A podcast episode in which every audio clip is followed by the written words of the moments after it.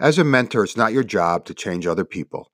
It's not your job to decide what's right for someone else. And it's not your job to judge anyone based upon what you perceive to be right or wrong.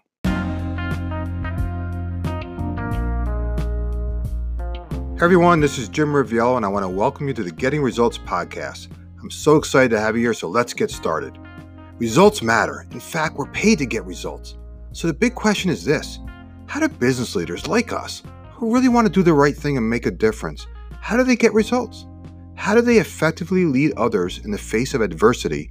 And how do they find the strength and courage to role model the behavior they want to see in others? That is the question, and this podcast will give you the answer. My name is Jim Riviello, and welcome to Getting Results. Hey everyone, this is Riv, and in this episode, I want to talk about mentoring, right? See, as a leader, we have a responsibility to mentor other people. And while individual mentoring sessions with others are going to vary based upon uh, the person you're talking to and the situation, there are going to be some common elements that every mentoring session should include. So, as a mentor, I want to speak to you as a mentor. When, you, when you're mentoring somebody else, I want you to encourage others, first and foremost, to courageously experiment, right? Um, they ha- you have to take action, right? Uh, and then once you take action, you got to consciously reflect upon lessons learned.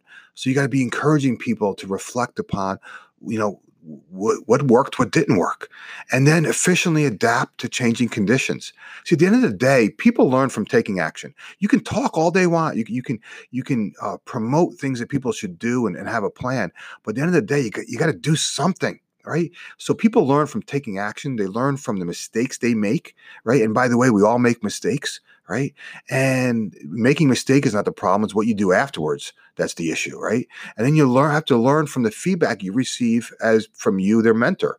So a lot of this kind of stuff we're talking about here requires self discipline. Self discipline on your part to articulate the goals help or just said differently help others articulate the goals from themselves. And the most efficient way or effective way you can coach others is to start by meeting them where they are not where you are. I have a favorite expression i always say meet others where they are not where you are. And so let me ask you a question. In what ways do you find yourself wishing other people were different? I mean think about that for a second. I mean consider how often you get tangled up with another person, struggling to change them, right? Many of us complain about people, often the same people over and over again for actually doing the same thing. And it's kind of funny, but uh, you know, and, and the reason is because we're human, right? It's it's easy to get bent out of shape when someone else doesn't meet our expectations or doesn't operate the way we do, right? It's common to wish others were different. Um, just like it's normal to wish that, hey, that you yourself were different, right? I mean, that's just comp- this is just, just a fact. But here's the truth: it's not your job to change other people. It's not your job to decide what's right for someone else, and it's not your job to judge others based upon what you perceive to be right or wrong. To be authentic, to be a truly authentic leader, you have to meet people where they are.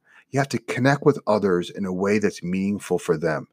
Just consider, for example, uh, customers. I mean, customers go through a variety of different stages before they purchase from you, right? Your interactions are going to differ depending upon if they're a prospect or a new customer or a client for the past 10 years. So you're going to adjust your game depending upon the client or prospect you have in front of you and your relationship with them employees are human, right?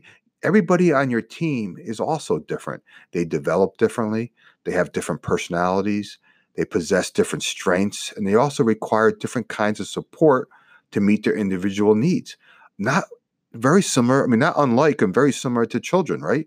They want and value different things depending upon the challenges that they're experiencing and their level of experience their individual growth, your team's individual growth and the development uh, that they require is going to demand a unique level of guidance, encouragement, and support.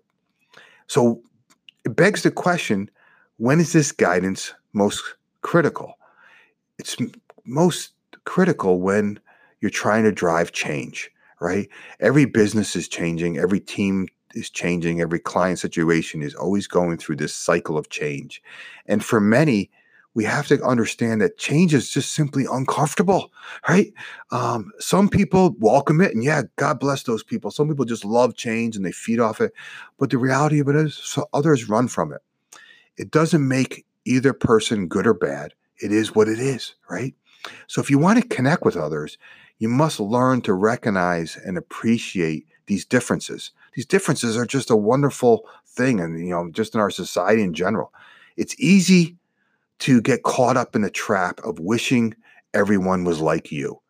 As a leader, that doesn't matter, right? What matters is for you to meet others where they are, not where you are.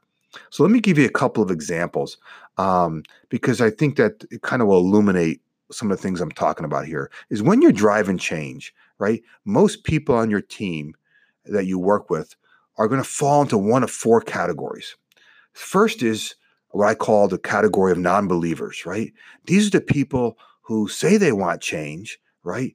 But for some reason, they just don't believe it's possible. They're just a non believer, right? There's something that uh, they haven't been convinced yet that the possibility of change even exists, right? Others are what I would call waiters. They, they want change. In fact, many of them are willing to change, but for some reason they're waiting on someone or something to change. So they kind of it's convenient for them to kind of wait on somebody else or a situation or event to occur first before they kind of get on board. The next category is what I refer to as the drifters, right? These are people who are want change, they're willing to change, but for some reason they lack the discipline to to change. So these are the people that kind of will have glimpses of getting on board, but for some reason they lack the consistency, right? And maybe your job there is just simply to help them become more consistent, right? Um, and then the last category is what I call the seekers, right? These are the people that want change, they're willing to change, they're committed to change. And in fact, they even want help to change. I mean, I love seekers, right? I mean, seekers just I, I, vibe really well with seekers.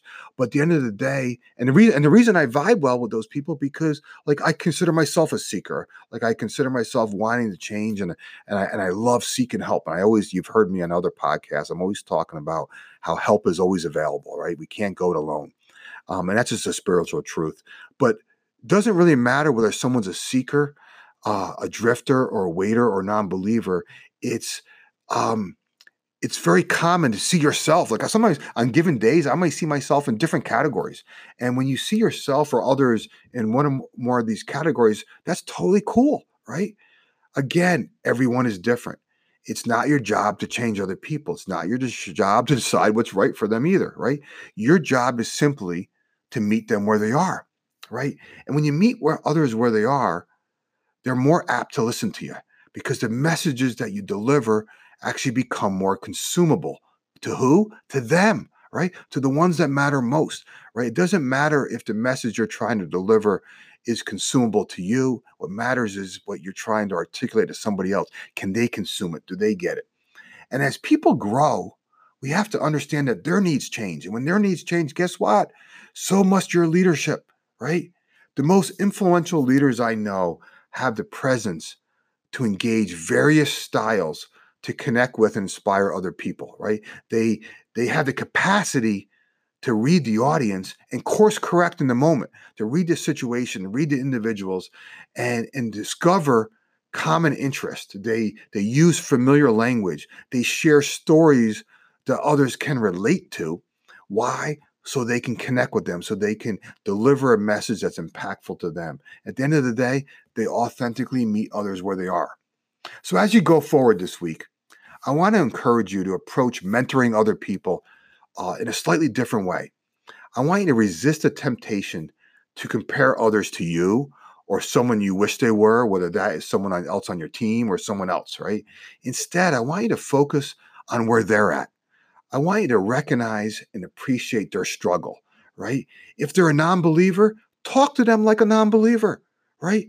Don't talk to them like a seeker, right? Talk to them like a non believer. Like, all right, you're going to have to uh, uh, use some persuasion skills right? When you're talking to a non-believer, if they're a waiter, if you find them as a, in a waiter category, talk to them as if there's as a, as someone who is actually waiting on someone else or something, and help them maybe break through that barrier. If they're a drifter, right? Maybe your job there is to show up and and recognize that maybe it's discipline's the issue right and consistency and maybe you got to talk to them as, as someone you know a drifter or someone who maybe lacks some discipline and maybe your job is to kind of help them get some discipline and if they're a seeker talk to them as someone who's thirsty for help and assistance because they're going to vibe that with you right to be an effective mentor you have to meet others where they are all right I got to run. I hope you have a great week. And remember, you always have a choice. Don't worry about where you are, what you've done, or what you failed to do. Today, like every day, is a new beginning. I want you to make a renewed commitment this week to consciously meet other people where they are. Remember, it's not your job to change them. It's not your job to decide what's right or wrong for someone else. And it's not your job to judge them based upon what you perceive to be right or wrong. To be an authentic leader, you have to meet people where they are. You got to connect with others and mentor them in a way that is meaningful for them.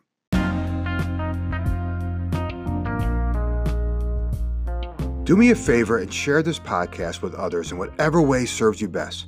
Enjoy your week, and I'll talk to you in the next episode.